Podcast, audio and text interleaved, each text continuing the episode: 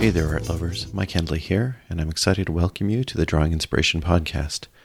In each episode, I'll be bringing you along on my journey as I explore what it means to be an artist. I'll be chatting with other talented artists about their experiences and sharing some of my own insights and reflections on my art journey. So come on in, get comfortable, and let's get inspired together. Episode 102 Life in Art and Nature Reflections on Nearly Four Decades of Exploration with Roseann Hanson. Everyone, welcome back. I don't know about where you are, but we've been impacted by smoke in the air for it seems like weeks. There are a number of fires in uh, Quebec, which is a province near where I am, and it keeps coming down and uh, altering the air quality here. So it's made kind of getting out in nature and just getting stuff done around the house a little bit more challenging. Uh, you know, just being mindful of the particulates in the air. But I'm hopeful that will change soon with the rain that's coming in the in the next few weeks. I'm hopeful you're giving yourself the space and the opportunity to be creative. So I'm going to share a few updates before we get into the interview. I've been uh, struggling a little bit to find the time to be creative in the last few weeks, and it's uh, weighing, it's been weighing really heavily on me. My job has gotten a lot busier, uh, my day job, and that has kind of leaked into my evenings and weekends with thoughts about the workday and what I'm doing next. And I've just really found it challenging, found it uh, difficult to find those nooks and crannies I've talked about previously to, to create art. And when I get into the, uh, you know, to the end of the day after dinner, where I usually have an opportunity to do some art, I'm just feeling drained. And so I've been struggling with that a lot. Like just to go back, I had changed my LinkedIn profile some time ago to list myself as an artist first. And while I did it there, I didn't really imprint it on my mind. I really didn't take it as seriously as I should. And so, what I've done in the last week is rather than consider myself uh, as my day job in um, health research and, and IS and digital work as my primary role, I'm switching it around. So, I have been taking the approach that I am an artist first. And this stuff I do during the day is really just points in between creativity. It funds what I do uh, because what I'm doing creatively and with the podcast does not make any money. It, it actually, I spend quite a bit on all of this, but um, it's important for me. But I wanted to kind of take the approach that it's not the side hustle. The, the side hustle, I don't want to say it's my day job, but that's the way I'm looking at it, where uh, creativity is primarily what I'm thinking about.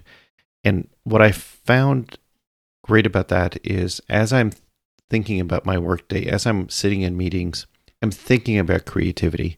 And that's helping to kind of deal with the anxiety and the stress of doing what I do. And what it does mean then is when I get to the evenings, I'm thinking less about work because I'm treating that as my as, as my main occupation. And so I'm trying to hack myself a little bit, and it's worked for the last week. Uh, you know, I'm going into vacation time in July and August. I'm taking some time, so this will help as well. And I'm also going to do another personal retreat, which I think will help. So, I'm kind of taking the approach that I make creative first, and in that is artist, podcaster, educator, speaker, and so on. And what I do during the, the day is really becoming a a smaller role in what's important to me. Uh, obviously, you know, I couldn't live where I live and do all the things I could do without my job, but I'm I'm trying to take that approach, and I've really found it helpful in the last week. It's been challenging. I wanted to submit a uh, a watercolor piece for a competition, and I just don't think I'm going to have time to finish it because I've just been so busy with so many other things. Most of it work for my day job, some of it creative that I've committed to. So uh, I just want to find a little bit of a an opportunity to kind of allow things to work a little bit better and, and to ensure that I'm focused on what's what I need to be doing or what I should be doing. And I need to focus on what maybe is the most important thing that I do. So I'm going to take this approach, see where it leads me, and then I have this summer to, to think through this a little bit further and get to a point where I can start creating on a regular basis again. Because when I do it, I feel so good about it. But it's hard sometimes when you're wound up from a day to sit down and draw or paint. When you feel like you're cheating on your workday because there's stuff that was unfinished and you should be thinking about that. And uh, so, anyways, I, I feel like I've gotten to a little bit of a better place. So I thought I'd share that with you. So, one of the things that's going to come up in the interview is my upcoming talk at Wild Wonder. So, I was honored to be selected as one of the speakers for Wild Wonder Conference, which is a um, an online conference happening in September of this year. And there's about 30 speakers. And I'll be doing a talk on mastering graphite. It'll be about 90 minutes long. I'm going to cover all elements of graphite as much as I can within 90 minutes. And I'm hopeful there'll be opportunity for us to connect through uh, through Zoom in these breakout rooms and things like that as well. So the reason I'm mentioning it is because the tickets are now on sale. And so I would highly recommend doing this. I think it's 5 days and I'm going to be there attending all 5 days, checking out all the talks. There is so much content here and so many talks will cause you to think differently about your creative journey, your interaction with nature. And I really encourage you to attend. I got a lot from it last year, and I was going this year whether I was presenting or not. So I'm anxious, and I will provide a link in the show notes to Wild Wonder. And you can uh, grab your tickets now because they do go up in price at some point. I can't remember the current pricing or what the the future pricing will be, but they're on sale now, and it's uh, the opportunity to see the whole week and enjoy kind of eight to eight every day. It's crazy, but it's a wonderful time. And John Muir Laws and, and the whole team, Roseann Hanson and, and everybody else that's tied to this, it takes a team to do this, and they do a fantastic job. So I recently joined the Canadian Society of Painters and Watercolor, and it was funny because I reached out to uh, one of the uh, directors and she had I had heard that she does these kind of featured artist things, and I was like, I, I want to be notified of these because I want to learn from these people. And she's like, Mike, can you talk? can you be one of our featured artists? And uh, so I'm doing that this week. So I'm going to be spending 45 minutes talking about myself. It's a Zoom call. And uh, to be honest, even though I do this podcast and this is episode 102, I'm still going to be nervous about this. I've been thinking about what am I going to say? I don't know uh, how deep to go in the weeds here. I've got 45 minutes to kind of talk about my journey, but I am looking forward to this. I think for me, this kind of opportunity to put the presentation together is a chance for me to reflect on what I've done and where I've come from. And so I'm thankful for that opportunity. So I'm going to be amongst some really well established and highly skilled artists. And so I am uh, humbled and honored to be able to present to this group. And I will let you know in the next podcast how it went, but I, am looking forward to it. It should be fun. So, as a matter of pieces I've worked on, I did a shoebill stork in my A6 Etchr uh, hot press sketchbook. It actually started out as a songbird. I had sketched the songbird with my micron pen. That's typically what I do when I do these little watercolor pieces in my sketchbook. And I looked at it and I'm thinking, I'm not feeling songbird you're just no, you're not working for me. So I sketched over it the shoebill stork, and I'm really glad I did. It, was a chance for me to play with a background and to to draw this really intriguing uh, animal. And uh, I'd love to see one in person at some point. But I really enjoyed doing that. And to get back to it, this is one of those things where you do it and it's like, I missed it so much. So um, yeah, so I did a shoebill stork, and I've got a few other pieces planned as well. And the other piece that I'm doing in graphite right now is horses. I actually started uh, the mare, and I'm going to do a foal bef- beside her as well. And uh, I'm going to do a little reel from this. I hope you like the reel, and I hope you like the music. I've already got it sorted out as to what music I'm going to use. And I remember drawing horses a lot when I was a kid. Like I would draw horse profiles all the time. And I'm talking like, you know, seven, eight years old. And then I've told the story before, but there was a, a, girl that came to our school and she could draw horses way better than me. And I felt I wasn't an artist anymore. And so I stopped drawing. I stopped drawing horses. so, and she drew horses really, really well. So I was just really intimidated. I didn't know how to handle those kind of emotions when I'm, you know, eight to nine years old. So I really haven't drawn a lot since. I did do some line art horses uh, uh, when I was a guest teacher for my daughter's class in how to how to draw. Really haven't drawn any horses, so this opportunity to do it in graphite. I'm going to play with some graphite powder and uh, that that'll come out probably within two or three days of this podcast. I'll uh, share it as a reel on Instagram, and I hope you like that. So th- this kind of stuff I do in my Moleskine book, uh, sketchbook, because the the paper is much much smoother, and uh, it's just kind of the book I've been doing graphite in. So I'm looking forward to kind of finishing this one off, and we'll see how it turns out. I'll share it no matter what. How's that? So the last thing I wanted to mention is, and I hinted at this in the last podcast, I am going to take a break over the summer. I'm going to take some time away from the podcast uh, just to do some other stuff. I am not going to say this and then not come back to it. I'm really just taking some time off. You know, I'm going to do some things with the family. I'm going to do some work around the house, and I'm going to create a whole bunch of material. Some of it art, some of it video. Uh, I'm going to just do a whole bunch of stuff. There's a whole kind of uh, package of things I want to get done over the summer. And I really just need to take this time off and take the time away from the podcast. As I've talked about before, it can be eight to 10 hours per episode of my time. And this kind of opportunity to not do that for a period of time is going to be helpful for me to kind of get things going again and, and feel like I've got a few things in control and be able to elevate, once again, back to my theme for this year, to be able to elevate my game when it comes to this creative journey. And so I thank you for your patience. The there'll be one more episode, so episode 103 will be the last one before the break. And the next episode, which will be 104, will come out August 21st. So that'll be when I'm coming back into it. So I'm hopeful that you'll be here with me and a guest, possibly, on uh, August 21st to listen to 104. And then we'll st- head straight into it again every two weeks. And once again, thank you for understanding and thank you for uh, for being part of this journey. And keep an eye out for my Instagram. You can follow my newsletter. I'm going to be putting out a few more of those. I haven't been doing a great job at that. So I'm going to be sending out some more newsletters. And also follow me on YouTube because I'm going to start pushing some content there. I've got some that I've recorded uh, finally, and I'm going to be pushing out some videos there as well. So I will not be quiet, but I won't be podcasting. So I uh, look forward to seeing you again in August. So before we head into the interview with Roseann Hanson, I just wanted to mention her voice wasn't in the best of forms. She was um, struggling with her voice a little bit, but kind of true to her nature, we forged ahead anyway. So when you hear her speak, be mindful that she was struggling a little bit with her voice. And I'm just so thankful that uh, she decided to come on anyway and just push through it because that's that's Roseann. And so I really appreciated that conversation with her. And with that, let's head into the interview.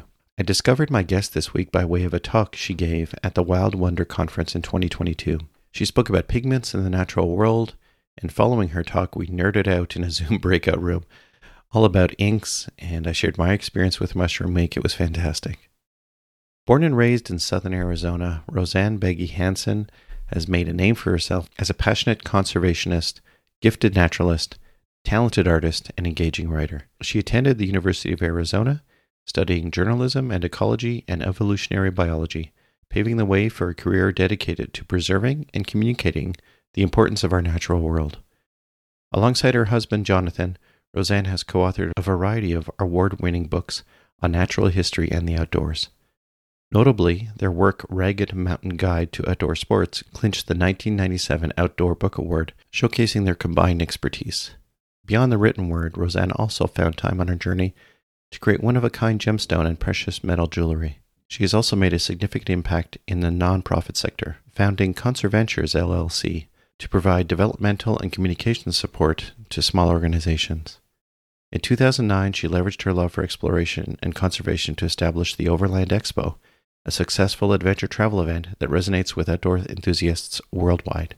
Roseann's contributions to conservation and exploration earned her prestigious fellowships with the Explorers Club Society of Women Geographers, and the Royal Geographical Society. To talk about her creative journey, I welcome to the Drawing Inspiration podcast Roseann Hanson. Hi, Roseann. How are you? Oh, I'm great. Thank you so much for having me, Mike.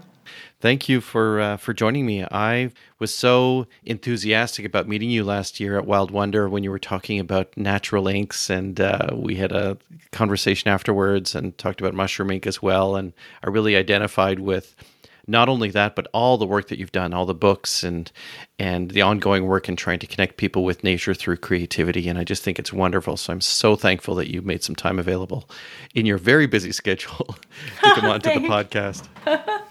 Thank you. And oh, and I still need to follow up on the mushroom ink because I I've been in Arizona for a bit and we don't have a lot of mushrooms right now, but when we get back to Alaska, I hope to do that. That would be fun.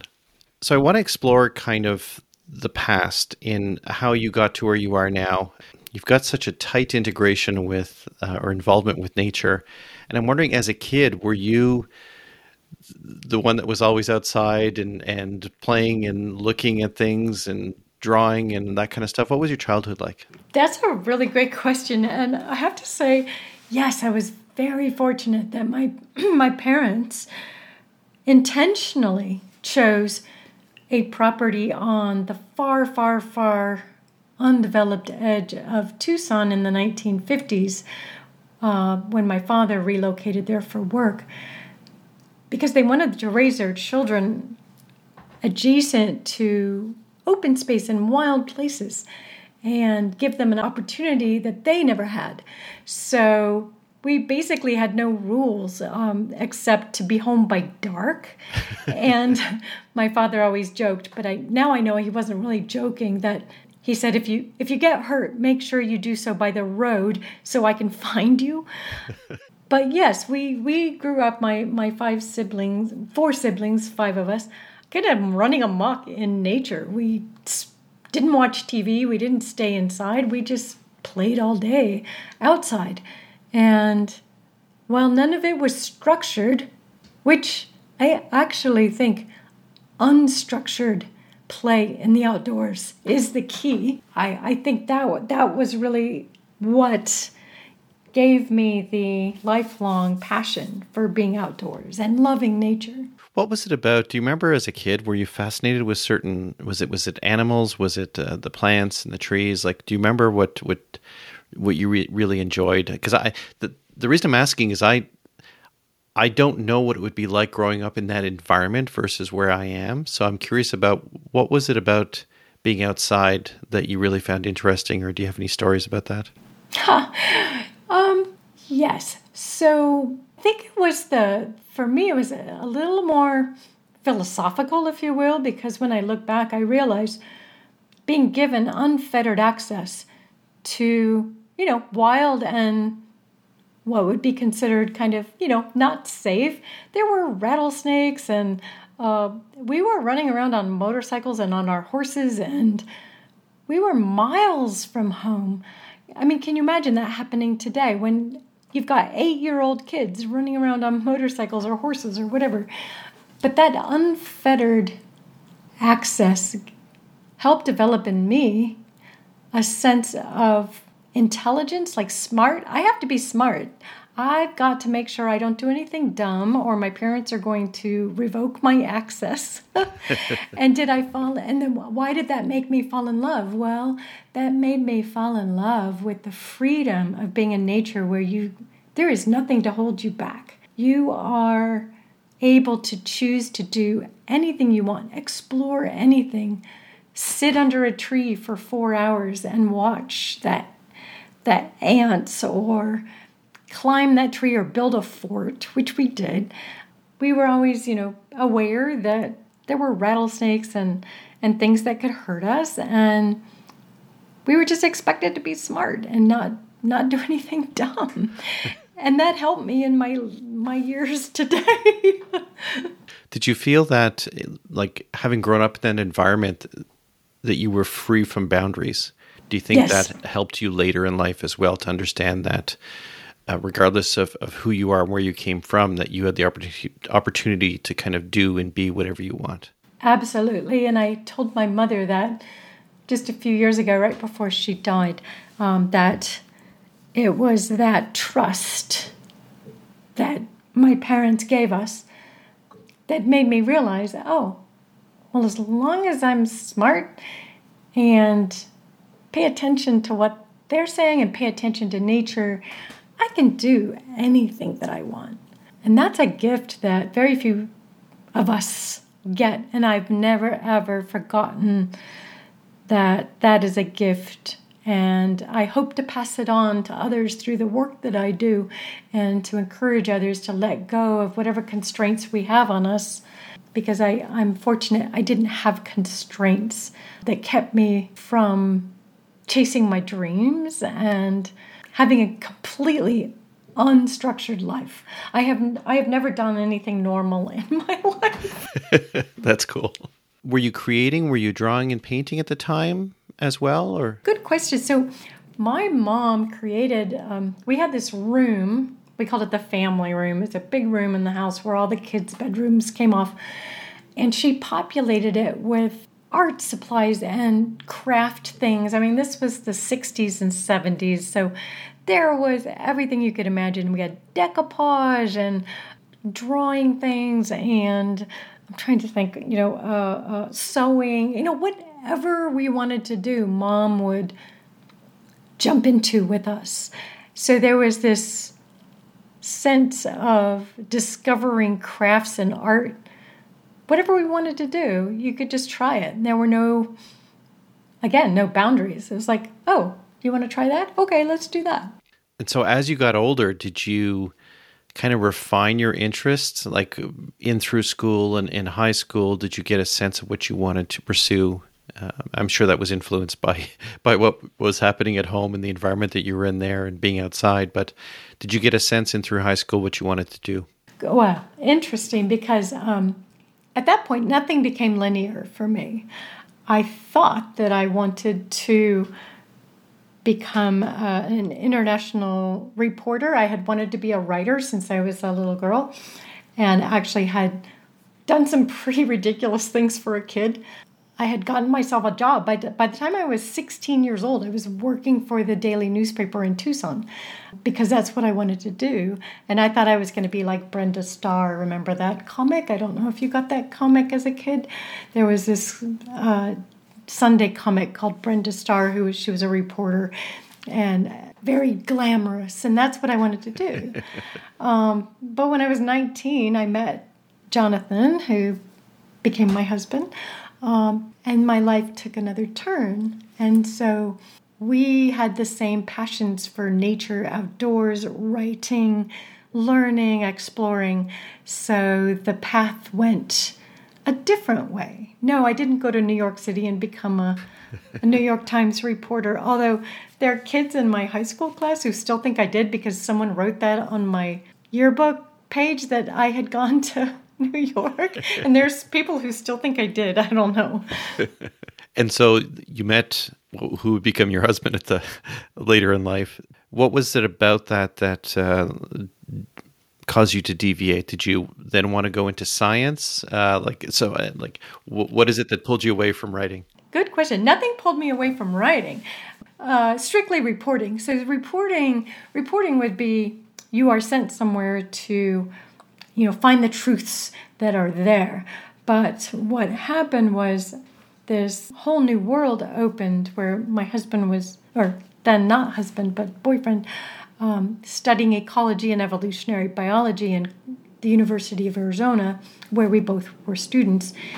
And I was taught as a girl that girls can't do science, that girls can't do mathematics, that we are not, don't have an aptitude for that. I was actually taught that. I was told that by a teacher. Hmm. And that's, of course, we all know, completely ridiculous. Mm-hmm. But I saw this opportunity, so I ended up getting two degrees um, one in journalism and one in ecology and evolutionary biology.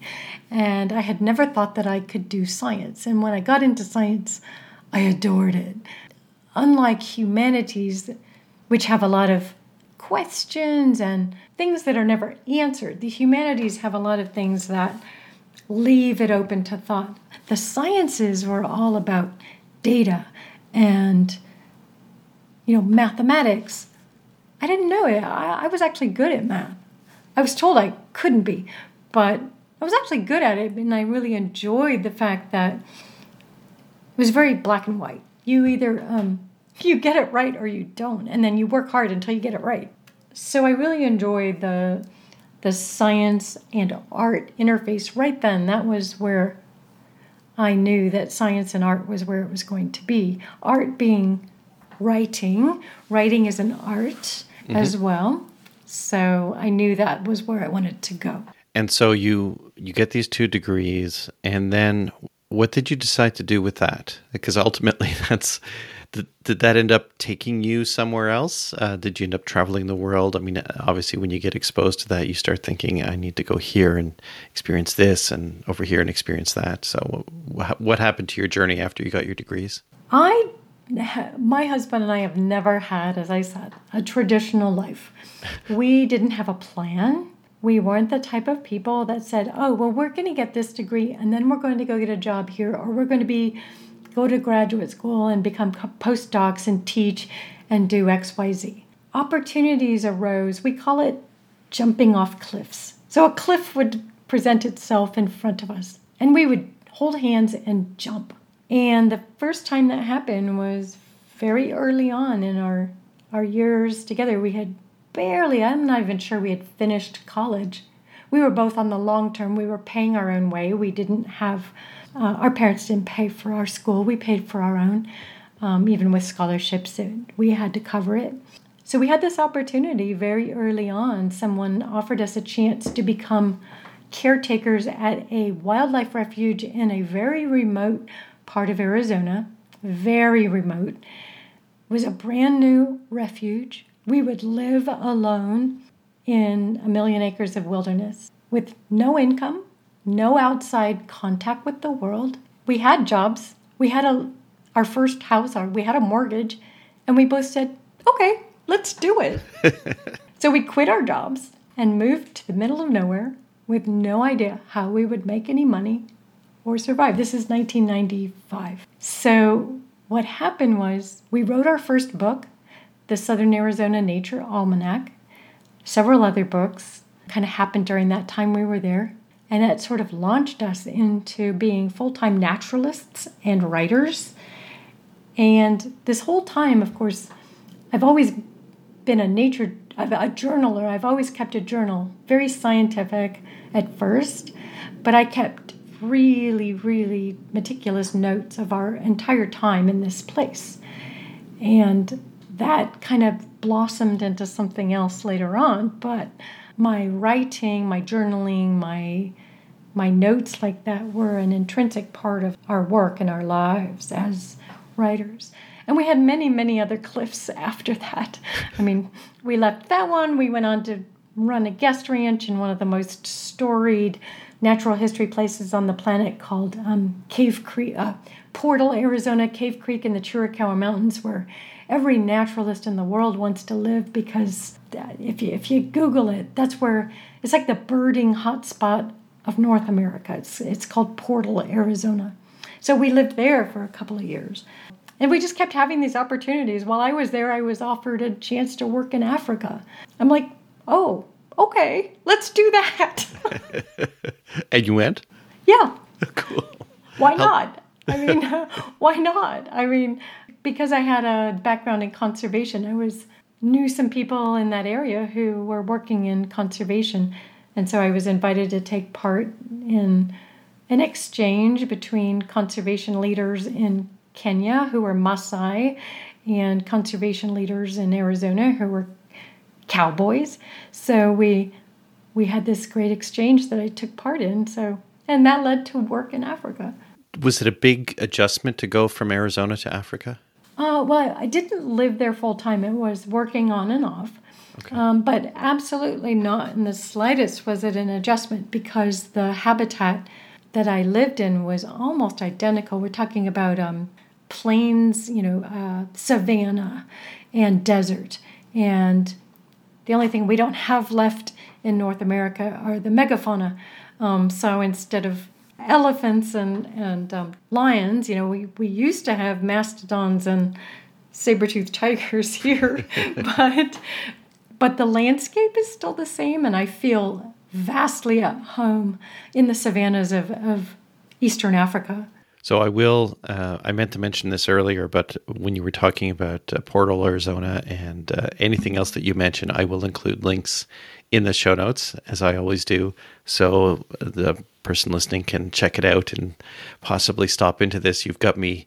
I've never been to Arizona, but it sounds like uh, that would be my first stop. That sounds like a, a beautiful place. It is. It's yeah. It's it's pretty amazing. Southern Arizona, where the Sky Islands are, is magic. It's absolutely magic. Have you ever been tempted by other parts of the world? Like you, so you've been in Arizona.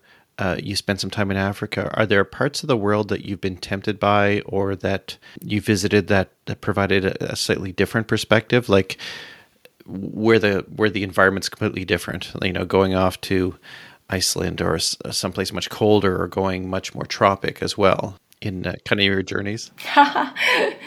Interesting. So. Um, two parts to that. um, the first part is in the early 2000s, after our adventures in the Chiricahua Mountains in southern Arizona, my husband was part of a uh, small group of people who started a magazine called Overland Journal because we all saw the need in America for a community and a communication piece for people who wanted to explore the world but weren't doing it in a destructive, kind of heavy handed way.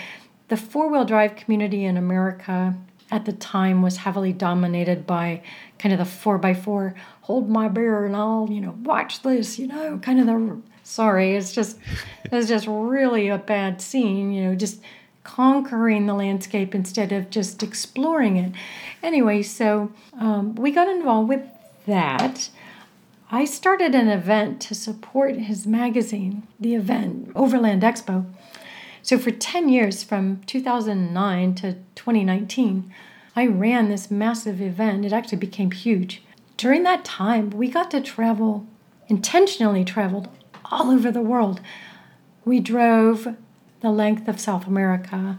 We explored Australia for several years.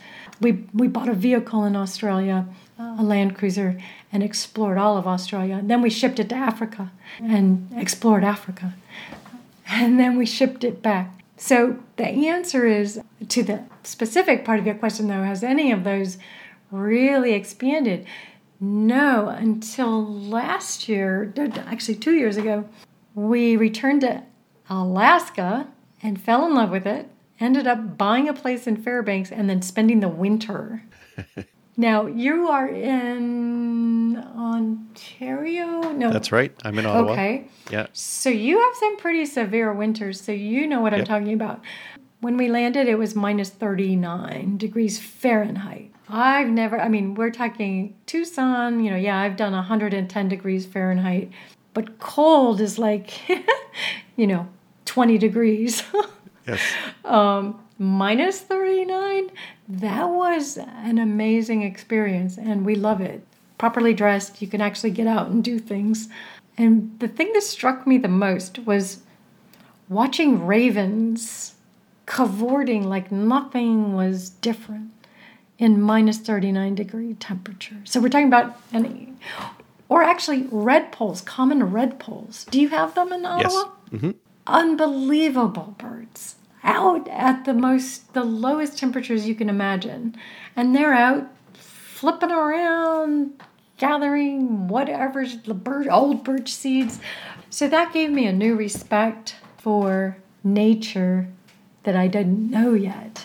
Um, I, I knew about animals that can survive 110 degrees and no water for two months three months but yeah. So that that's I would say Alaska's our next big wow. I do like the cold. So I'm not sure I could live in a place like Arizona because I like the- It's all what you it's all it's in the mind. It's in the mind. I love to ski. I love to get out. We we actually really really love the high north and the the Arctic. I like the observable differences in the seasons, like the drastic differences in the yes. seasons. I enjoy that. It's so funny you mentioned ravens, and we've got ravens and crows around here. They always make me laugh because yeah. they walk so much. I feel like someone has to tell the crows and the ravens, you know, if you, if you don't keep using your wings, evolution's going to catch up with you. so there might be a, a, raven in our future that that walks, walks. and does so we get like a dodo raven. Um, yeah. I don't know. Up in Alaska in the winter, of course, they don't they don't go onto the ground because I think they're I think they would stick yeah, on the ice. They certainly go down to the snow, but they wouldn't want to Yep. be on the ice. So we don't see them much on the ground in the winter. But I do notice they've adapted to the light poles, which are on 24 hours a day in Alaska. And they're warmer. Right. So you see them sitting on the light pole. They're so intelligent. I Like, know. It's funny because there's so many animals you can say that about that people just neglect the fact that they talk about, you know, um, dolphins or or whales or or whatever, and everybody always talks about, wow, they're so intelligent. You could say that about so many animals, but crows and ravens are kind of incredible They're at the apex of, of that, I think. yes, being able to use little tools to do things and Yeah. stuff. It's it's crazy. So you're planning on going to Alaska again? So you've got this place up there now. So obviously you're heading back at some point. So we're in the process of actually moving our domicile to to be there most of the time. Um, it's just the quality of life there is so much better than we have in Arizona right now in terms of as soon as we get there, everything slows down. People don't run around like they do down here. They're not as they're more tuned to nature almost everybody hunts, fishes, forages. When August, September, October roll around, nothing happens. Everybody is out doing it. And we love that. We love that. We go to our favorite liquor store and there is a sign on the door that says back in October. Right? I mean, who's ever heard of a business that shuts its doors that can survive because everybody's like, oh, yeah, okay, we get that. Right. I'm out of here too. so I think there's just this idea of a different way to to live that is slower, more intentional. That goes very, very well with my current focus on the nature journaling, which is, you know, observation, recording, and just everybody up there gets it. It's it's an interesting confluence. So we're going to spend, I think, a lot of time talking about the nature journaling and what you've done in that space in supporting it and uh, actioning things there. But I wanted to ask you because I noticed on your site you were talking about being, you know, being able to work with with gems and and metalsmith and like, what's that about? How did you weave time in for that with everything else that you were doing? It's like I said, there's all these. Um, I've never had a linear life. And in the, uh, gosh, when was that? Like the early 2000s. So I have a history in my family. My father, one of his favorite things to do as a, just uh, something for fun was it's called rock hounding. Do you know that term? And, and so rock hounding. So that's a big thing here. So you go out looking for collectible rocks, ge- geology. So you're looking for specimens. So my father loved going out in southern Arizona. Is Arizona and northern Mexico are hugely famous for uh, geologic specimens. So turquoises, chrysocolla, um, agates, uh, uh, opals, fire agates. Oh, it's just like on and on, and on. Fire opals, excuse me, on and on and on. And so you go to these old mine tailings and things, and you can you actually look for these things. So as kids, my dad like dragged all of us out, and there's pictures of us, you know, with our and I still have the satchel and my rock hammer that I got from my dad. And I have my dad's rock hammer. It's really precious to me. So he started, helped start the Tucson Gem and Mineral Society. It was a thing in the 50s uh, that that people did if you if you look it up. And then that became later they started the Tucson Gem and Mineral Show, which became the largest gem and mineral show in the world. So it's in my blood. So my dad was a lapidary, which means you take these beautiful rock specimens that you collect, turquoise, Montana agates, Mexican fire opals, whatever, and you cut them and you grind them into stones that can be set in jewelry or what have you. And then he taught himself metalsmithing, and I used to sit up at night. That's how he relaxed, he would work in his shop and I would sit with him and watch. And so uh, I absorbed that. And later he gave me his entire setup and all of his rocks and minerals. And so I started a business making jewelry by cutting stones and setting them in silver and copper. And I did that for a number of years. I was in galleries all over the West. I went to shows. I, I did the whole thing. It was very intense. That's uh, I'm always amazed by the people that can do that kind of work because it's it's beautiful and it's got you know it's there's a huge 3D element to that right so it's not just looking at that um, that that gem in one direction right you're looking at it yeah. offset and uh, understanding how the light's going to be hitting it and how to place it and uh, exactly and it uh, but there's also a an element that goes before that um, but I always sketched every piece I did. And I would actually, I kept a sketchbook by my bed because I would dream about settings and designs and I would wake up and I would sketch the design. So it, creativity was nonstop. It would just, things would occur to me. And then I would think, well, how do I make that? I don't know. I'll just have to figure that out. I have no idea. Totally self taught. And are you still doing that now? No, I uh, there was a, one of those crossroads, one of those cliffs came up when I was offered a chance to work in African conservation, it was do do I keep doing the metalwork or do I go get to work in Africa? And I chose Africa. And I also was very tired of producing pieces. Um, how do I put this? The art became commerce, and the joy and creativity was buried by the commerce. So it was cranking out pieces to sell that I didn't often you weren't appreciated for what you did. People would come up to my booth at an art show and say, $200, I could get that at Walmart for 20. and you'd be like, okay, well, fine, then go to Walmart because I don't want to sell this to you anyway. But that was soul destroying, you know. You spend five, six, ten days working on one piece and someone wants you to sell it to them for 20 bucks. You know, there's a great show on uh, on BritBox that talks about this where people are trying to understand how to turn their craft into income and this conversation always comes up about okay, so you're selling this thing for, you know, once again it's it's in UK, right? So you're selling this thing for 70 pounds, but you know, you're spending you know, 3 days making it and uh, but it's I think absurd. It's it absurd. Is. It is, and it's it's challenging as an artist because what you've got to try and do as an artist is is create that narrative, that story around it, so that people understand the value and the time. And it's challenging for some people because I think the assumption is, well, it's I made it so, and and you know I, I should be able to charge two hundred dollars, but sometimes people don't understand what's involved with that, right? And all they're looking at is the shiny blue thing, and I saw, saw shiny blue things at Walmart, right? So, so the best advice I ever got for my jewelry business was a fellow jeweler who said, "Double your prices," and that terrified me. I was like, "What?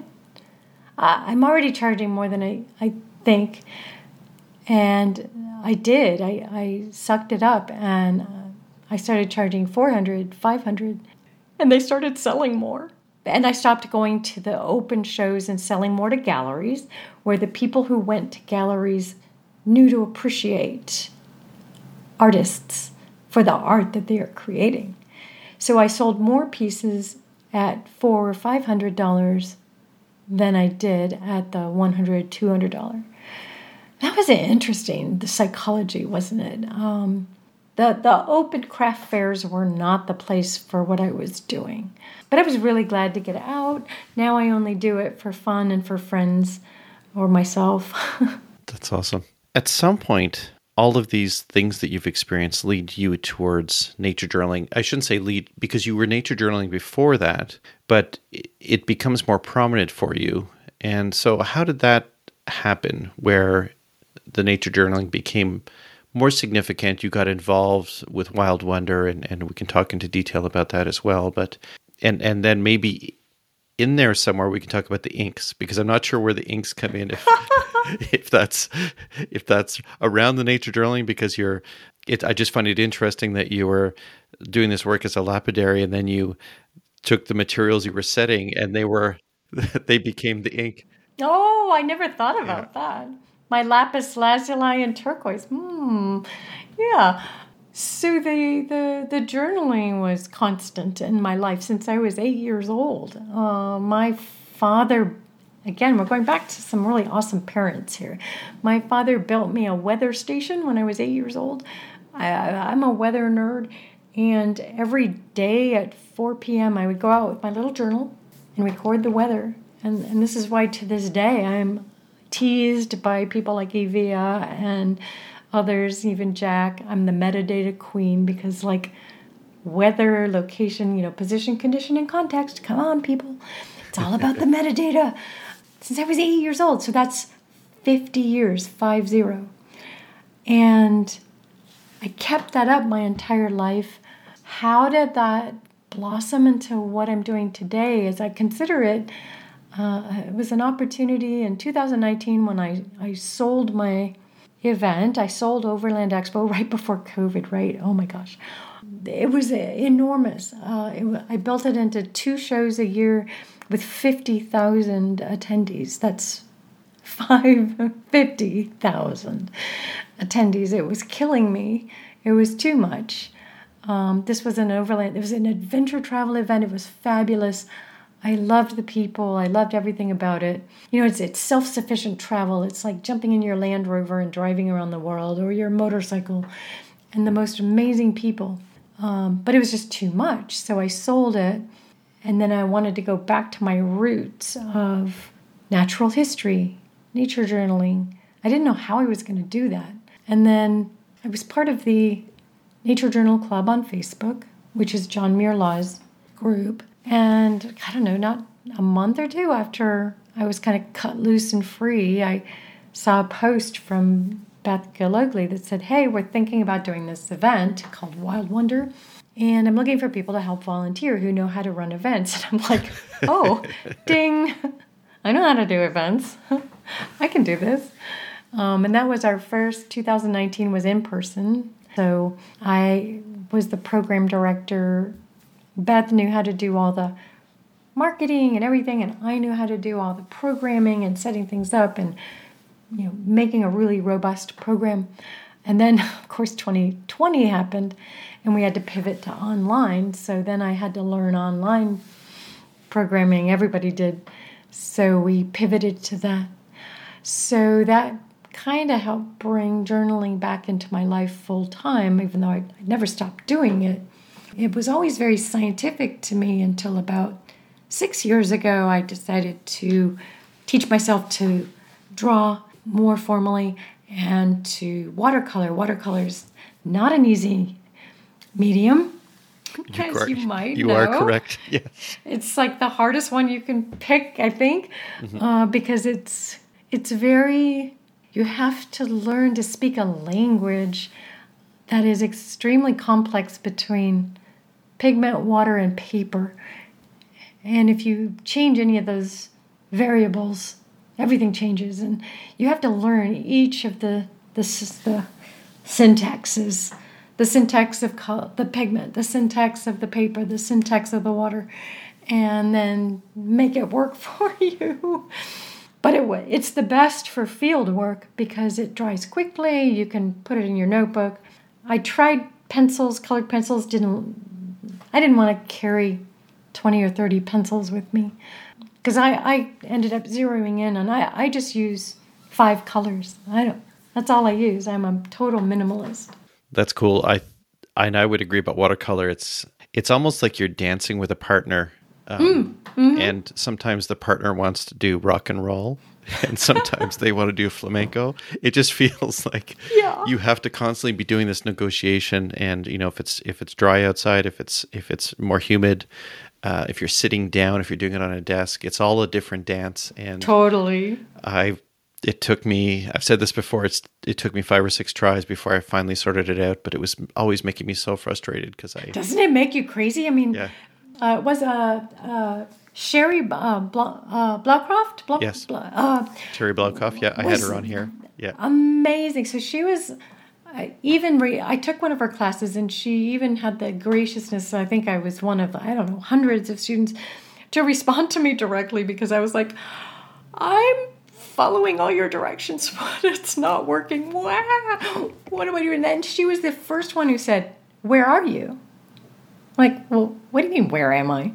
Like, well, I'm in Arizona. She's like, well, yeah, you have like 5% humidity is and it's true the page was drying literally a minute after i'd lay down so her directions to be like oh you know get the page wet and then you can drop in and do you know uh, wet on wet and i'm like whoa this isn't working it's because it wasn't wet on wet for me Right. it was instantly wet on dry and it looked like horrible so she helped me learn um, that I have to take smaller chunks when I'm in Arizona or even in Alaska when it's minus 39. I have painted at minus 20 outside.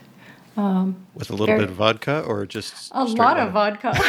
but it's the same concept. You go small and you have to like work and you can't do a big sheet outdoors. No, it's just not at this climate. Anyway, she was marvelous.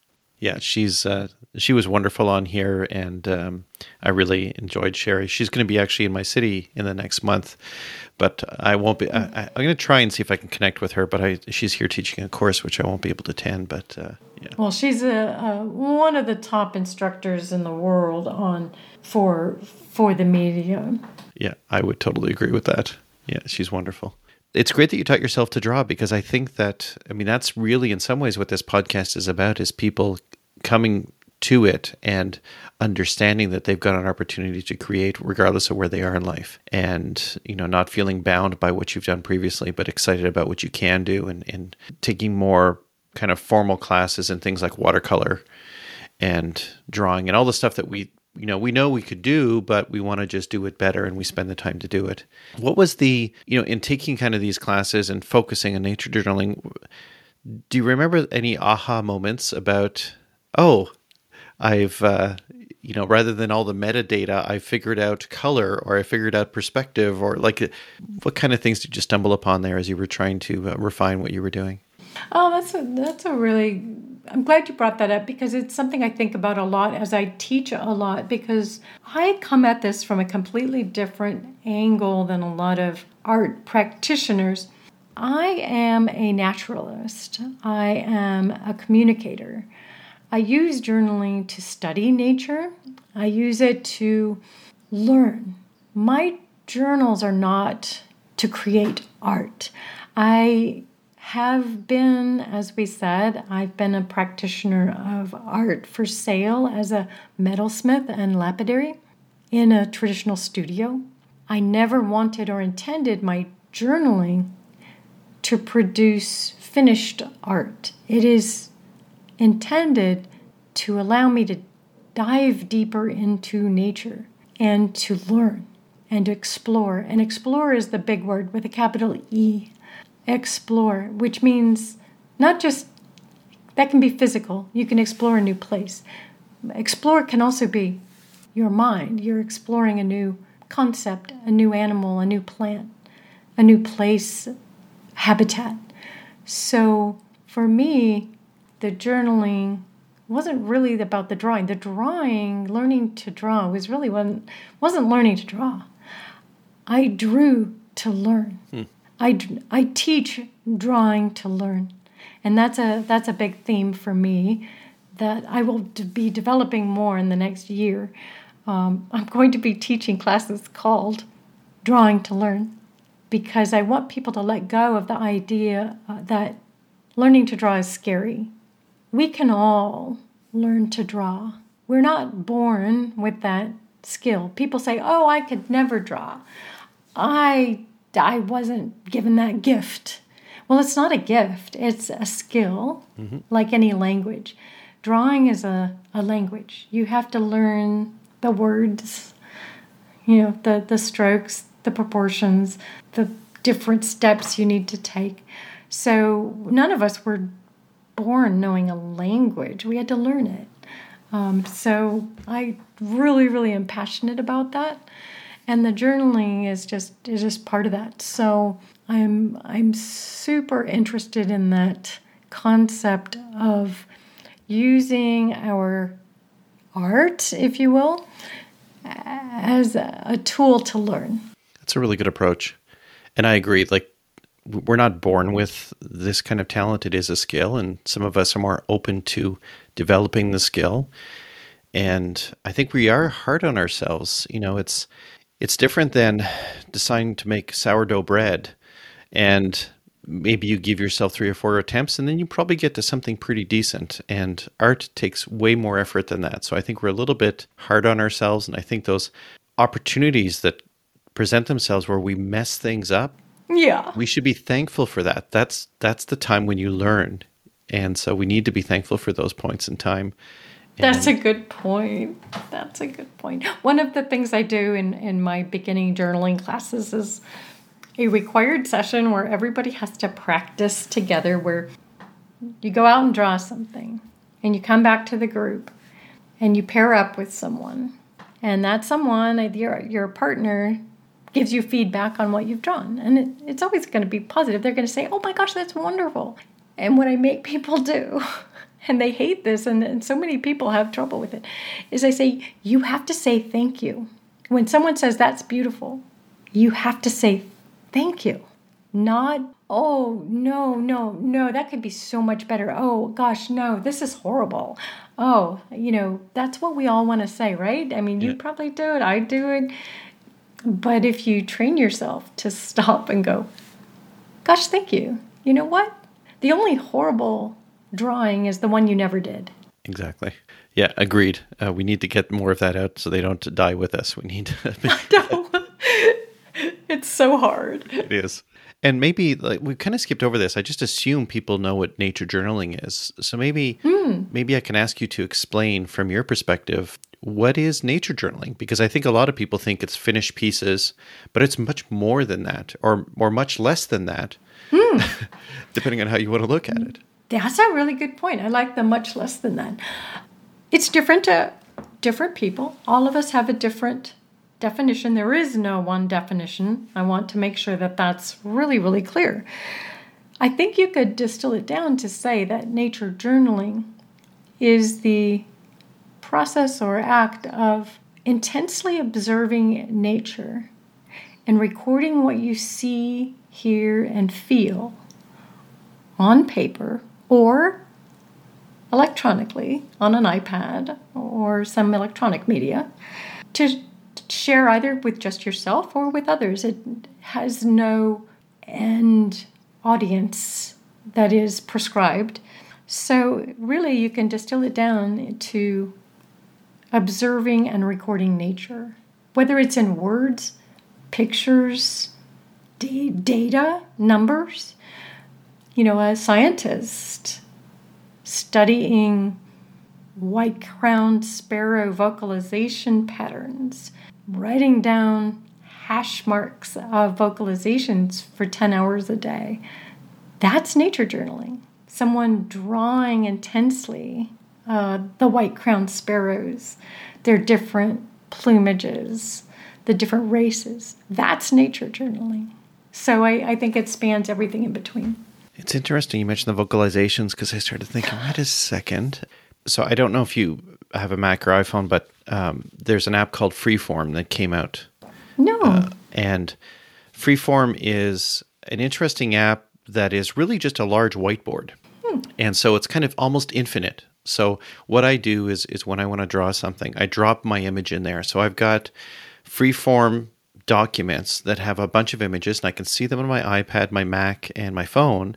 And when I want to draw something, I kind of look around my white desktop and I click on an image and I say, you know, zoom, and then that's what I draw. But what you can also do is you can embed video, audio. Ooh. And so when you when you were talking about that, like I've done a lot of work in Procreate and in, mm-hmm. drawing in Procreate, right? But then when you started saying vocalizations, I'm thinking, why don't I do something in Procreate and then put that into freeform and then complement it with some audio and video? Because then you've got this and maybe you can clip something from a website that shows the the weather for that day. So in essence you're digitizing this experience but you're using multiple sources with the opportunity to draw or to paint uh, digitally as well. But i just wanted to mention freeform. Oh, that's amazing. Oh that's that's awesome. So i intentionally have not I, I I'm pointing right here. I have an iPad Pro with the pencil and I have Procreate and I started down that path and then I realized it was an enormous time commitment to learn Procreate, first of all, uh, and all those things. And I'm on technology eight hours, 10 hours a day. So my journaling has always been analog. I have a leather journal. I write with a fountain pen, the same fountain pen for 35 years. And that gives me, that's my personal space of happiness. When I pick those things up and put the phone away or the close the computer, I'm super happy. Um, but that's not to say uh, there's no judgment that um, your journaling could not be fabulous eh, on an iPad with, you know, how amazing to do that. So, yeah, I want to make sure that that's not something we promulgate. Journaling is whatever you make. And it's not like so I've had urban sketchers on here, right? And the feeling with urban sketching is it has to be done in the environment, mm. right? It's not something you do at home. Although a lot of urban sketchers do that as a matter of practice and, and working on perspective and things. So with nature journaling, you could do it in the field, you could do it at home, like it. Right? It's it's not necessary that you have to be outside when you're doing this. Would that be uh, right? So I guess I would say that by the definition I used, mm-hmm. which is to practice observation, I would say yes, nature journaling does for the most part take part in nature. You might run out of time and snap a photo so you right. can finish your sketch later. Uh, but if you do all of it at home, then that's journaling which is lovely. But nature journaling, by definition, is observing, learning, absorbing. In fact, a huge part of the teaching that I do, the first part of learning to journal, is not even to pick up your journal, but to sit there first and observe. What are you seeing? What are you hearing? Where are you? What habitat is this? What is the temperature? What is the sky? What are the clouds? These are all things that you ha- you can't do from your room inside. Um, so I would say that yeah, nature journaling does begin outdoors. There's absolutely no reason why you can't finish with a photo, but um, I would encourage people to connect nature with their journals it's good that there's that flexibility because sometimes the subjects that you're trying to deal with may present some interesting challenges in trying to keep still. Oh, one of the things I, uh, the, the, the, the, almost without fail, there are two or three people in beginning journaling classes who the first thing they want to pick to draw is like birds. And I'm like, oh my gosh, you couldn't pick anything harder, right? right. They're like, you're like, oh, the beautiful hummingbird. And you look down and you draw the little circle for the head and you look up and it's like, uh, it's gone. how, how do you do that? Well, did, yeah, well, Audubon and all those people with the gorgeous field studies, it took days and days of observations. Um, well, and Audubon shot them, but anyway. Um. so, and and so that's the thing too is it's not just about animals; it's about you know, it's about trees and flowers and things sure. like that as well. So it is and I've done a fair bit of nature journaling, like in nature, and I've done a lot where I've started in nature and then I go back inside and kind of finish it up because the bugs are bad or. yeah. I just I'm too old for this. Kind of yeah, exactly. Mosquitoes and black flies. Mm-hmm. Um, but it's uh, it is good, and I, I heard uh, John Muir Laws on a previous on a podcast talking about this, and it's it's very true. We have a pond out back, so that's a kind of our curated nature space. In that I just go out and sit by the pond and I observe what's going on with turtles, frogs, and everything else. And it is true that if you go out and sit with nature for more than five or 10 minutes, it'll start to come back on you, right? Mm-hmm. It starts to emerge, everything comes out, and uh, there's an opportunity there to, to interact with it and draw and make notes. And I really love the idea that, you know, if you feel like your drawing's missing something, write some words. like, exactly. No, that's that's um, a good point. I think we see that a lot in people asking or or thinking that a nature journal page has to be beautifully laid out and perfectly pleasing to the eye. And I and a lot of the teachers I know like to try to encourage people to just let it be organic and li- write lots of notes because you're you're again going back to you're you're drawing to learn. So on Wednesday we did a we revisited uh, six field study sites that we started in the 1990s for a book we did called the Nature Nature excuse me Southern Arizona Nature Almanac, which is a phenological guide to Southern Arizona. And I was out, we're visiting these study sites, which are transects, and just the act of sitting there and you know I'll sketch something, but then I'm taking intense notes around the sketching, like there's an ant on look at this little black ant on this berry. What what is this black ant doing on this berry? Uh, question mark. You know, and uh, or you know why are why are there three different size pods on this plant? Or I mean, there were just so many questions, and that's nature journaling eh, as as a practice. Yeah, it's. Uh, I think everyone should be doing this. And you know, what would you say to somebody who lives in the middle of a city? Oh, there's nature everywhere. So, you know, from your balcony, you can observe the sky, birds, uh, plant, plants right there, trees in your park. I think that that's there is no definition in terms of the habitat. You can find nature everywhere.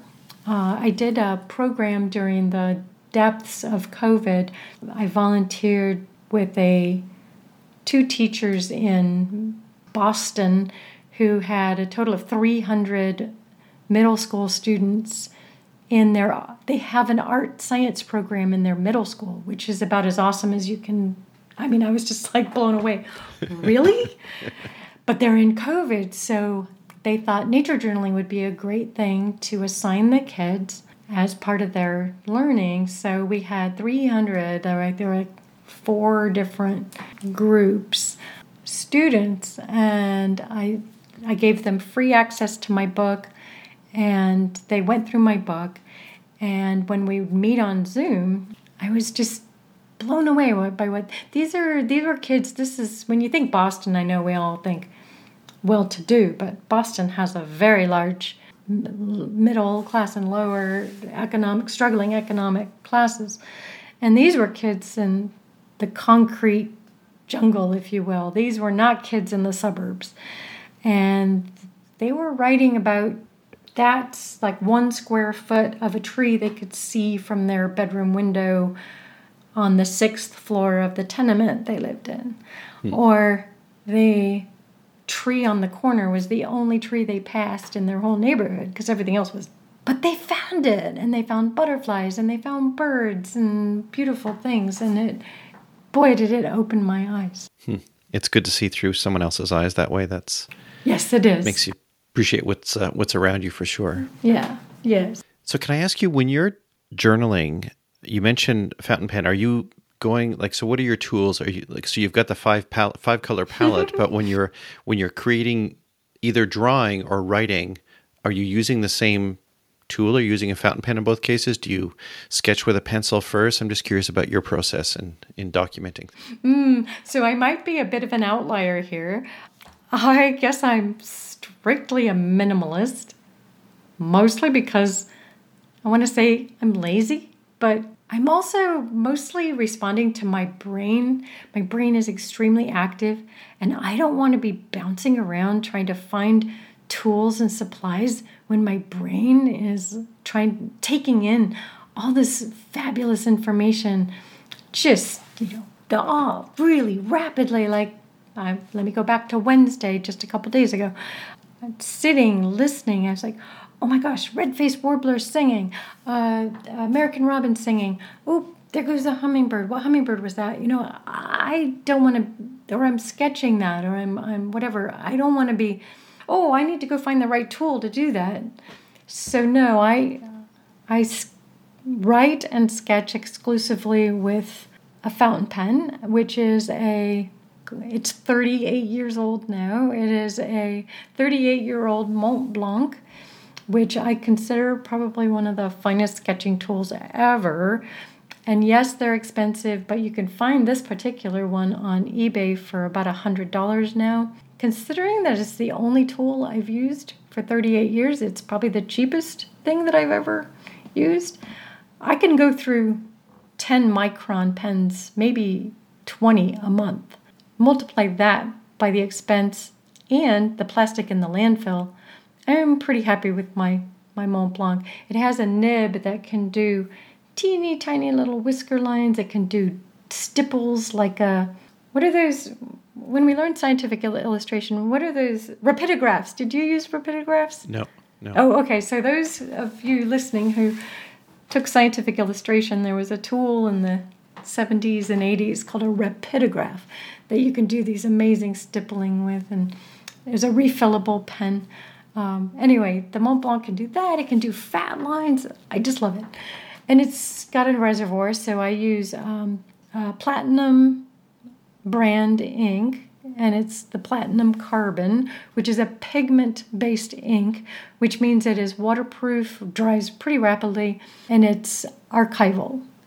And so I love it. Uh, I do have to use the pen almost every day, or that ink will clog it. So that's a nice excuse. And then I use uh, as, uh, like the same paper. I don't switch papers out in my journal. My journal is kind of a perpetual journal that I re- refill the paper myself and the, the five colors. I just use a true cyan magenta and yellow. I use a manganese blue hue, which is, these are all Daniel Smith. I do have the green leaf blueberry paints of the same colors, uh, but they are hard to get. But Daniel Smith do great too. So manganese blue hue, uh, quinacridone rose, and um, yellow, which is used to be fugitive, but Daniel Smith fixed it. It's no longer fugitive. Doesn't really matter for journals anyway.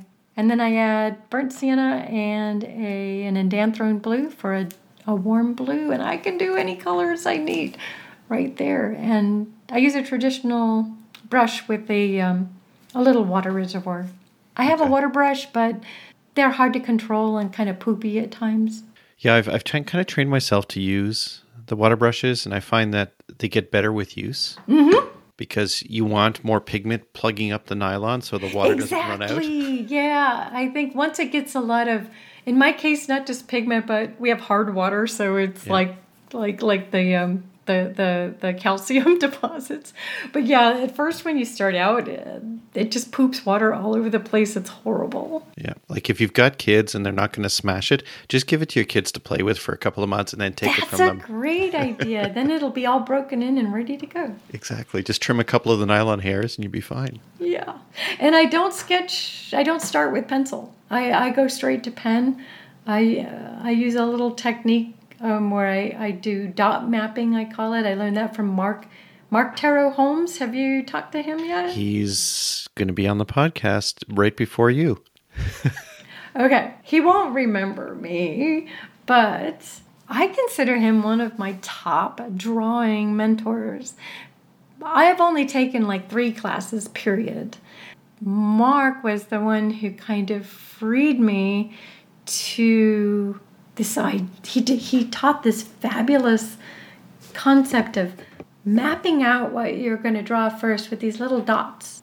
And I don't know that he I don't think he called it dot mapping. I call it dot mapping now, um, which lets you kind of make this plan in your paper, and then you connect the dots later. Going straight to ink. Forget the pencil. Pencil pencil gives you an out. The out, I think, stifles spontaneity. And the most beautiful drawings come from spontaneity. So if you can do away with the pencil, and so I do. And sometimes I do some real stinkers. It's like, oh, wow, I really wish I had done pencil first. but oh well. Yeah, I think I, I would agree. Like, I've done a lot of urban sketching and just a lot of sketching out in the field, nature journaling, and I use the same ink, platinum carbon ink. Ah. Um, but I use a, fa- a Sailor Fude pen because they're oh, like nice, yeah, yeah, thirty bucks or whatever. but I do a lot of pencil work, and I think the value for me in pencil, and I'll be talking about this uh, in some of the courses and presentations I'll be doing, but is that it teaches you value. It teaches yes. you about values, and so that so I found once I started understanding what that what was going on, it made watercolor easier because I started to understand the power of values. And pencil teaches you that because you've got one color. that is a great point. I hadn't I hadn't really thought that through because I, my, I was more about the immediacy of getting right to recording something. Since I'm so focused on learning about the subject, I wasn't really thinking about the process of values and making those work. That's a great idea. Have you? I just discovered through a friend water soluble graphite. Yes. Oh my gosh, that was a game. So I say I don't use pencil, but I now have a water soluble graphite pencil in my little kit. And I do use that a lot now because once you wash it with water, it fixes it in the journal. My journal has the pages are fairly loose, so that means they scrub against each other when I'm okay. walking and stuff. So graphite is horrible in my yeah. journal. It becomes a smeary mess. Yeah, I've got a separate journal for my graphite work, and if I do it in my other journal where I do my watercolor, I will spray the page down after I finish. Okay, that's a like, good point. Like with the uh, the fixative, just because. Yes, and yes. I always have like a an extra sheet of paper um, mm-hmm. in the in the in between the pages? Yeah, I stick some vellum in the back of my journal, and I'll throw a sheet of vellum if I if I have a graphite piece that or something, maybe a, a pigment that I made on site that that it hasn't fixed yet or is never going to fix, and I don't want it to smear on the other page. I'll stick some vellum in. Right. So good lead in because I want to ask you about inks. so I found you because of inks and because of your uh, your talk about making your own ink and and so I'm wondering if you can speak to that a little bit because I you know I've made mushroom ink which is like organic and soft and I'm not grinding it and everything uh, so I wonder if you can speak to maybe how you got into making inks and what you do around that. Oh, so yes, so uh, I started out calling it feral watercolor or wild color and it, it, it began with making paint from soil. So in the so- southern, southwestern United States, we are blessed with so much landscape that is raw and open without a lot of vegetation and tons of those gorgeous, you know, if you think of it, Utah, Arizona with the red cliffs and the yellow and the purples, and, and it's beautiful. And so, driving through the painted desert, it's called, one year, I thought, I was really deep into watercolor at that time, learning watercolor. I thought, could I make paint from that dirt? And jumped onto the internet, bless its heart, and learned that there's a ton of really bad information on the internet about how to make paint. and so it took me a year of sifting through all the wrong information, bad information, dangerous information about how to make paint from soil. Um, because unlike a lot of the information on the internet that says, well, a lot of it that I was seeing was saying things like, oh, I wanted to make paint for my kids that was non toxic and safe, so I made it from soil. And I was like, oh dear, you really need to learn geology because most of soils have some pretty heavy metals in them. And you might be letting your kids play with arsenic or some some other really scary stuff. Um, copper sulfates, uh, the turquoise paints that are so beautiful, are made from copper-based soils, which are pretty toxic to to handle. So you want to be really careful. Anyway, I, I dove into it and taught myself how to make paint from soils using gum arabic, which is a binder. I mean, you can make any kind of paint from a soil pigment. You can make oil paint, acrylic paint, although I'm trying to get people away from acrylic paint because if you don't know, acrylics are microplastics and we really need to remove those from the environment. Um, but you can do anything. And then inks. So an ink is a pigment that is dissolved in a sol, an SOL, and it's different than a paint. So an ink is something that flows more freely, and the, the pigment is actually it's a dye. It's dissolved in a soluble medium, and the inks that I've been making are from plants largely.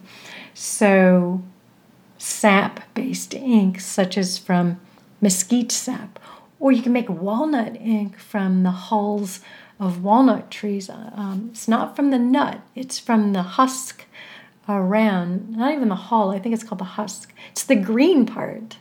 You can make the most gorgeous, the same ink that. Um, Da Vinci? Da Vinci. Yeah. Thank you. So you can make the same walnut ink that Da Vinci used.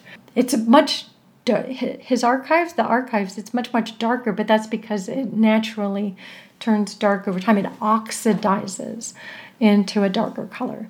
So, what else have I done? Um, prickly pear cactus fruit ink. And what color is that? It's a beautiful magenta. Oh. Um, it is.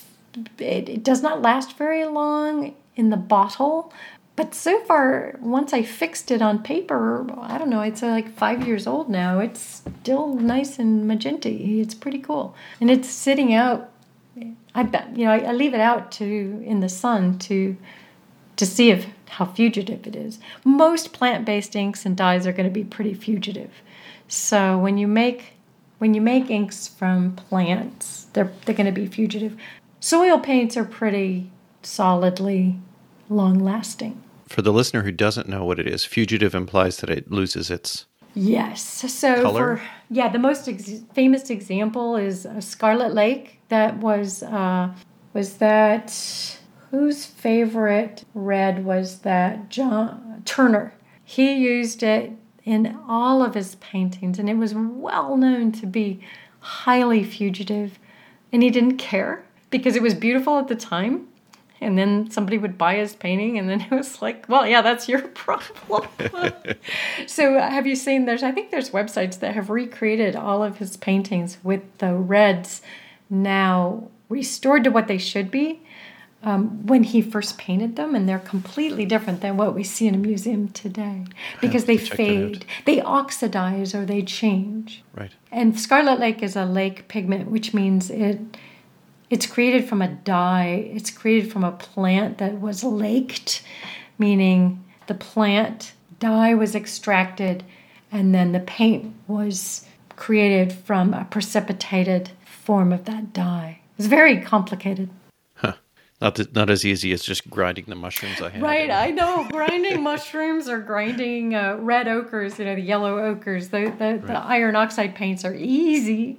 I, I, I had intended to make walnut ink last year. We have a black walnut tree. Do it, yeah. But so we didn't get many walnuts last year, the animals. The year before that, I had a beautiful container of walnuts that we collected, and then I left them out. It's like tomorrow I'm going to go because I'd heard the best Aww. way to do them is in a crock pot. Yes. Um, and so I, I was gonna like, okay, I'm gonna get one just to sacrifice. I'm gonna go and find a used one somewhere, and that's how I'll do it. Yeah, just like from a, a, thrift store. Exactly. And uh, no, the squirrels said, "Huh, thank you. we'll take them." They were gone. Oh, that's because you don't need that many, believe it or right. not, and you just use the green, the green covering. Just pull it off, and I think I only take three or four hours of simmering on your crock pot but it's I guess it it can dye your skin like oh yeah do not touch like wear gloves uh, yeah. and if you're going to cut them don't do it on a cutting board that you don't want. Dyed right. walnut ink color. In fact just reach out to Roseann or or or, uh, or, check her site because i'm sure there's information there about this yeah. before you do anything. I do a whole there's a whole chapter on it in my book master of field arts. It's really fun. There we go are, is there a, is there an easy ink that someone can do? Oh yeah, well honestly, walnut super easy. Tea or coffee, it's the same thing. You're taking a tea and coffee are both tannin based, say as walnut. Tannin being a part of the plant structure. So you're just creating a dye. When you when you make tea, you're you're creating a dye or coffee. Um, it's the so, same thing. Some people may cringe, but I guess you could use wine. Absolutely. Absolutely. In fact, how many of us, okay, raise your hand if you've been painting or sketching with your watercolor, enjoying a glass of wine, and you inadvertently dip your paintbrush into your wine thinking it's the water. yeah. Been there. yeah, just continue on. You know you don't have a burgundy color. Yeah. Exactly. Yeah. So let's talk about teaching. Like we kind of implied a little Mm-hmm. bit there. And so you have these wonderful books, but you you also do you've got courses and teaching and so I guess this I mean in speaking with you and, and hearing about your history, I think you can hear the teacher. Uh, like it's just it you had no choice except to share this with people. And what kind of teaching courses, lessons are you doing at this point in time? Oh, yes. So my husband and I have taught natural history, writing, adventure travel preparation for a long time. And it is something, you know, my parents encouraged uh, sharing what you learn with others. So right now, the focus is heavily on what I call field arts. And I call it field arts because I did want it to be nature journaling, uh, which seems to me is a little bit more narrow. Field arts, to me, are any of those things that the, the way we translate the wild or nature into something that humans can understand. So that can be writing, drawing, making maps, creating paint and ink from soil or plants, telling the weather, tracking animals. Um, so I teach a wide array of natural history and the field arts, the art of observing, recording, learning. And so, kind of the flagship teaching I do is my field arts boot camps. I call them boot camps. And it's a chance for adults to go someplace for four to seven days, completely unplugged. I try to find places with no internet. I do not want people on their phones. I don't want them using iSeek and the Google to look things up. I want them to observe, record, grab a field notebook, and try to learn the traditional way, which dives things into our brains so more deeply than if you let an app tell you. Um, besides, the apps are 90% wrong in my experience. Um, so the boot camps are literally you spend all day or night. The last Sonoran Desert Sonoran Desert boot camps we just had in April. So we had 20 people. I had people staying up till like midnight in the common room together, like three or four people sitting around. This is like they're like kids. They're sitting on the floor with their field notebooks, surrounded by field guides, pictures, specimens, sketches, and they're they're trying to figure out what this plant was, or what was that squirrel, or what species? Why was this one there? How amazing is that as adults that we can return to that gift of wonder that we had as kids?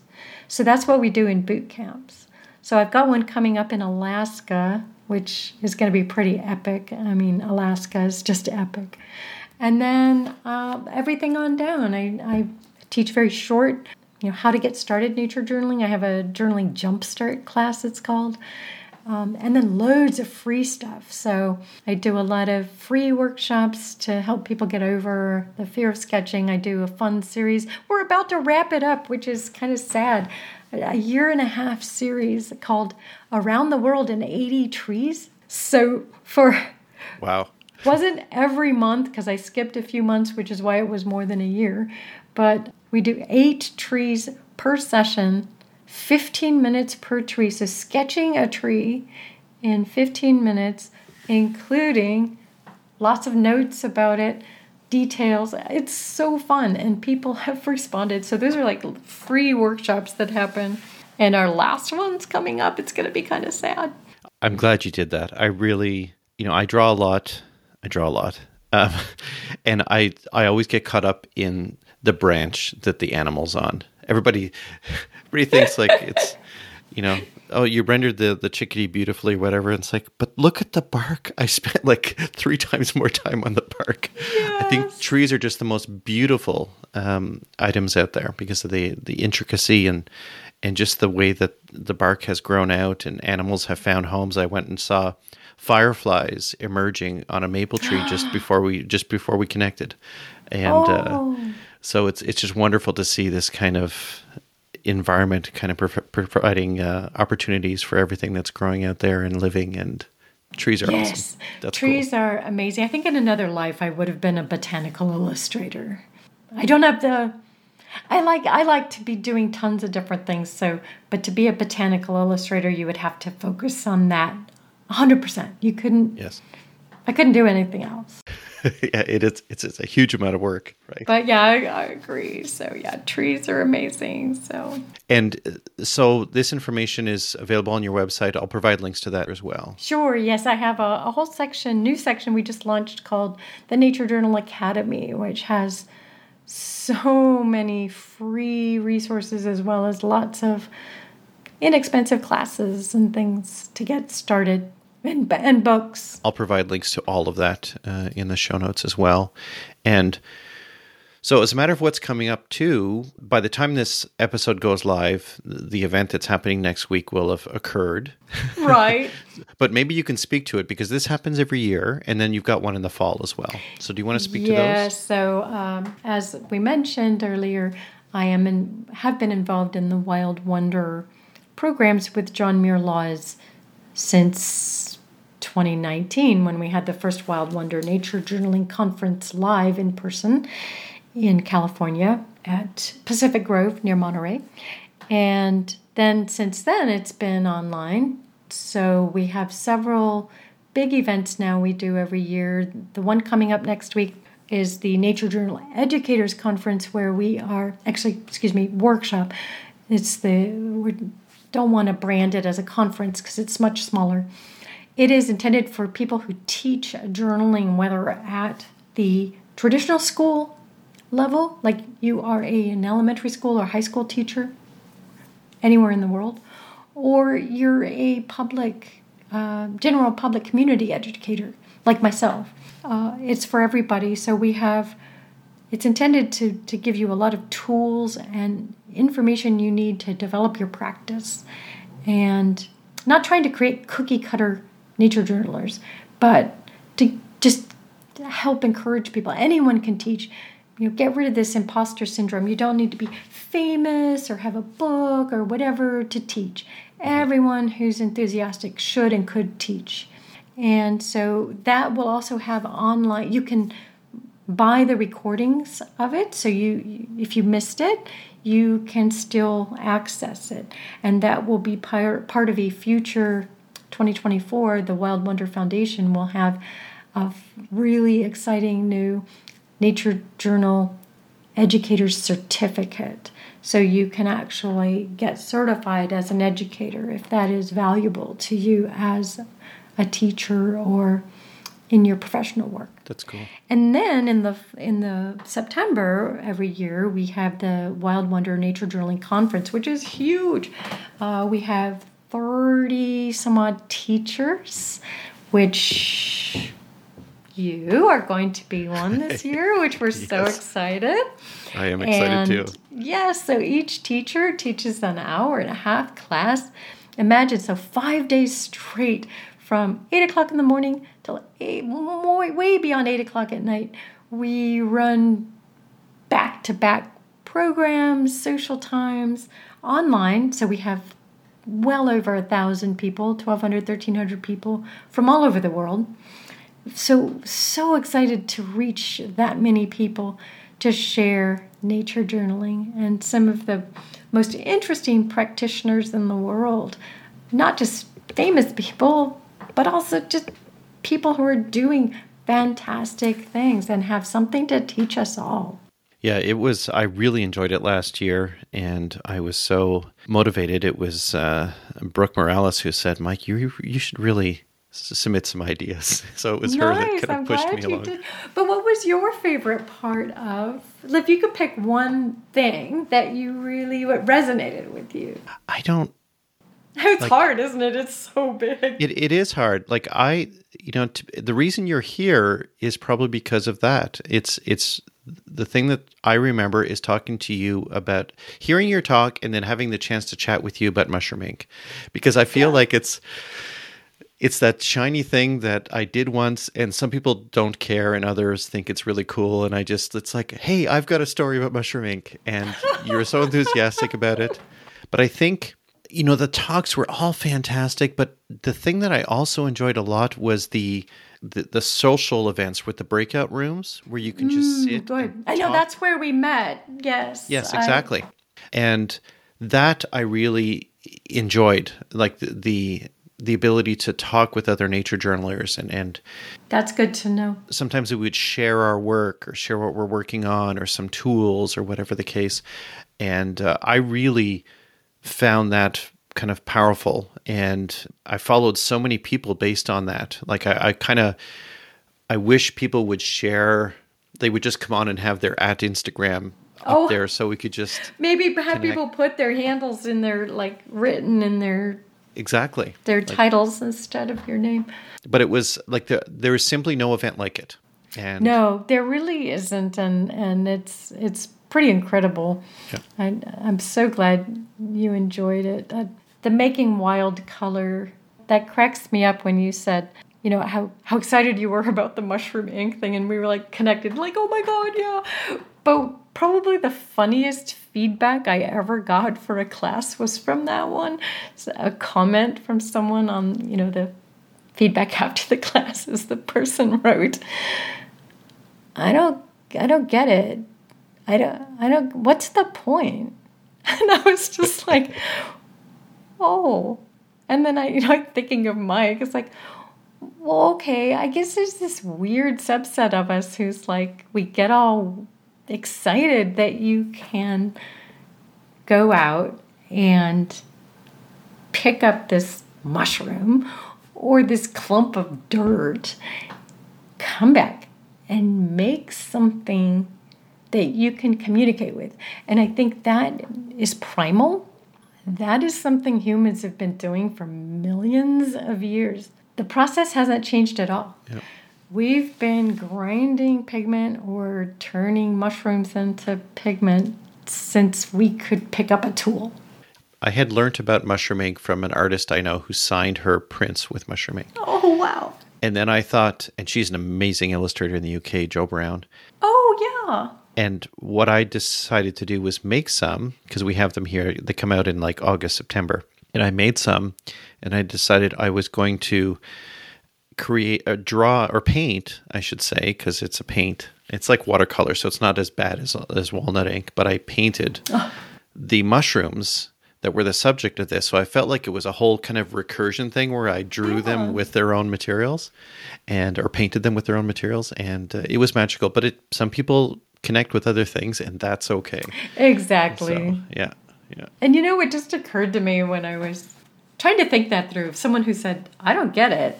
It's like, oh, shoot, maybe I'm just not communicating that well enough. But also, what I, when I went back, I kind of like back shift, downshift, back and back and back. Like, what is the origin of all this? And the origin of all this kind of goes to the beginning of our conversation, and that is where did we all embrace creativity? And for me, I just remember always having this thing in my mind of going, I could do that. Hey, I, I could do that. And I got that from my mom and dad. And they, my, my dad was a scientist. He, he was an engineer. He developed guided missile systems.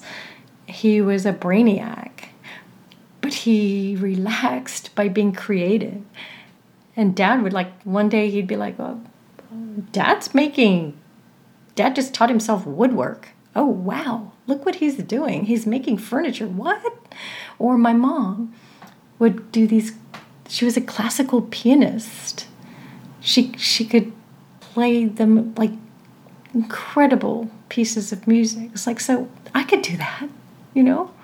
There was no limit. So maybe that's what it all goes back to, right? In our creative practice is learning to find that part of ourself that says, I can do that. Right. And being open to receive it. Like if you go to the Nature Journal, the, the Wild Wonder Conference in the fall, go in ready to receive it, ready mm-hmm. to, to just take on what's there. Yeah. To, you gotta you gotta remove the I can't do that idea or the I don't have that talent. Mm, no, that that's just not true. There's no such thing as that. I guarantee you. If if we can get there, we can find that place where you can learn because and it, it doesn't come easy like you said, you know, sometimes mm-hmm. it's it's a long haul. Mm-hmm. Uh, but it's worth it. Watercolor was hard. It was hard. What do you think your parents would say about where you are now and the impact you've had on so many people in connecting with nature? Oh, well, I, I, giggle because so my mom died two, uh, two years ago um, at 92. Wow. And um, on her own terms, it was awesome. She was sparky and spunky right up to the end. And she used to say, I gave up trying to explain to people what you and Johnathan did. and I thought, yay! Oh, that's exactly where I want to be. She she just said, "You're adventurers."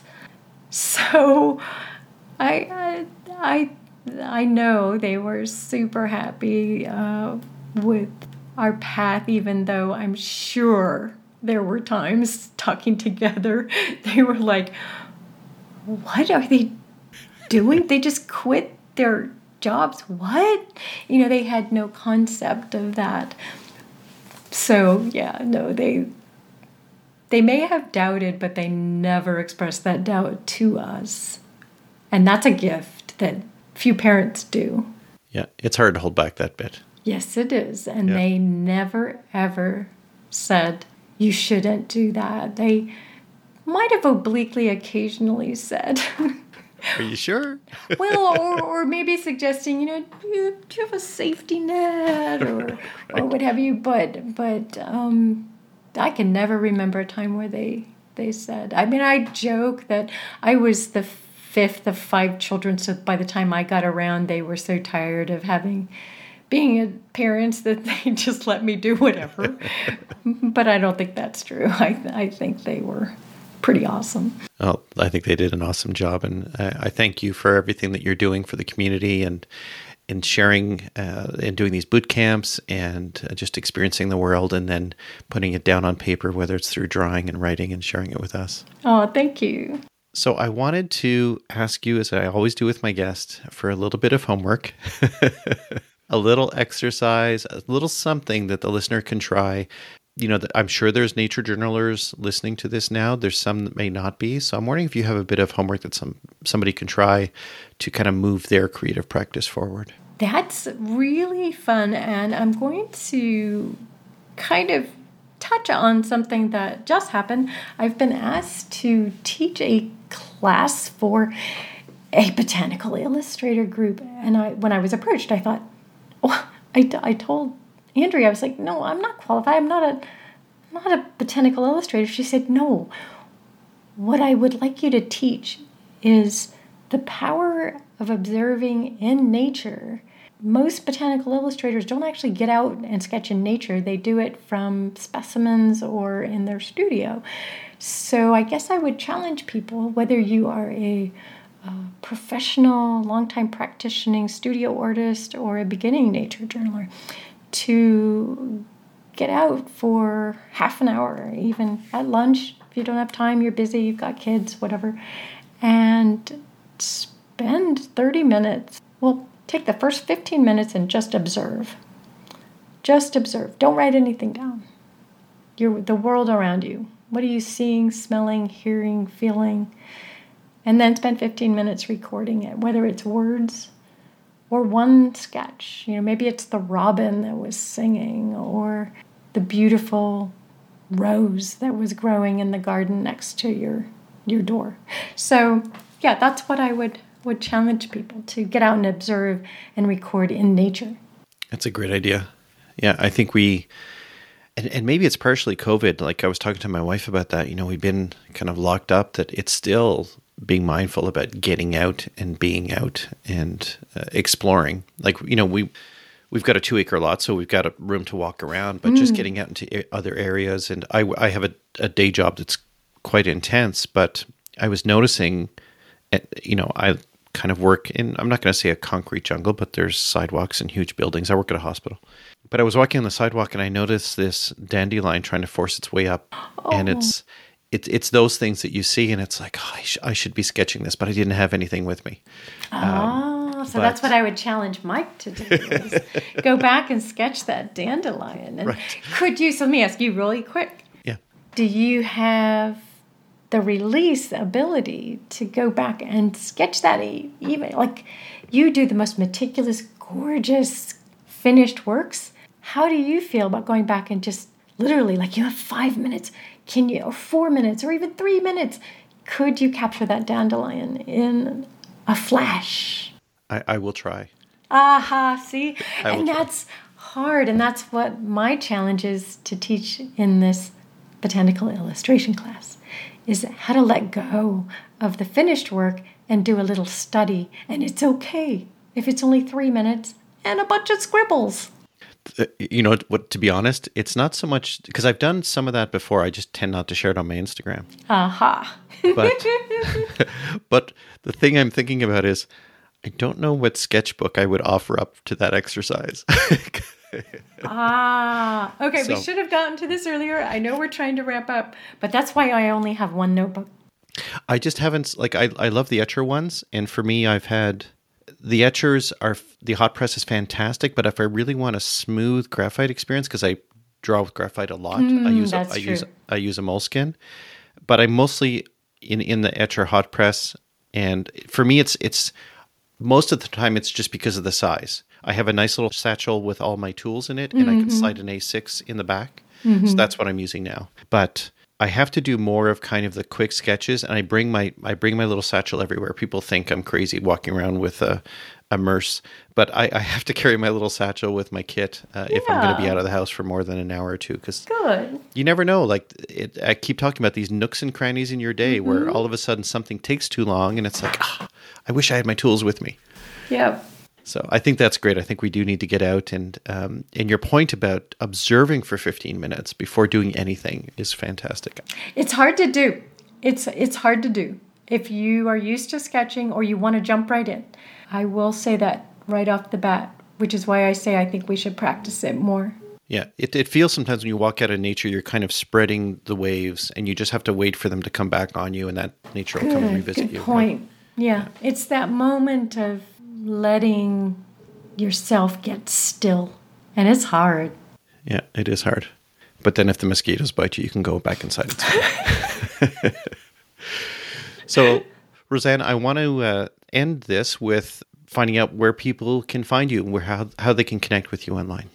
Ah, yes, well, our website is exploringoverland.com. It's a broad based, uh, literally exploring, meaning literally exploring overland, but also exploring the arts, the field arts. Uh, we have a lot of books, teaching, travel. Uh, we it's it's got a tons of like 15 years of blogs and interesting information. That's that's great. And you're on Instagram as well. People can find you through Instagram. Yes, just at Roseann Hanson. Okay. That's fantastic. Well, I want to thank you so much for your time and for your stories and being open about uh, everything that you've done and the fun experiences you've had. I feel even more motivated now to get outside. Good, that's the whole idea. so I will try to do some fun sketches and I may I may post something and then tag you it and say, look what Roseann made me do. Do and anyone who does the homework, please tag both me and Mike. that would be fun.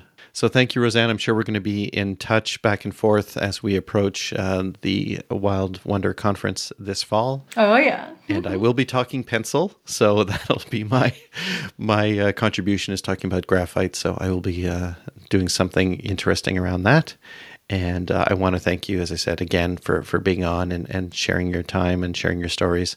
I appreciate you and all the work that you do, and and thank you so much, Roseann. Thank you for having me. Show notes, including links to everything Roseann and I spoke about, can be found at drawinginspiration.fm slash 102. If you enjoyed the show, please follow, then share with someone you think may find it helpful with their creative journey. Thank you so much for joining us this week. Be kind to yourself and each other, and keep drawing. Theme music for this podcast is Acid Jazz, provided by Kevin MacLeod.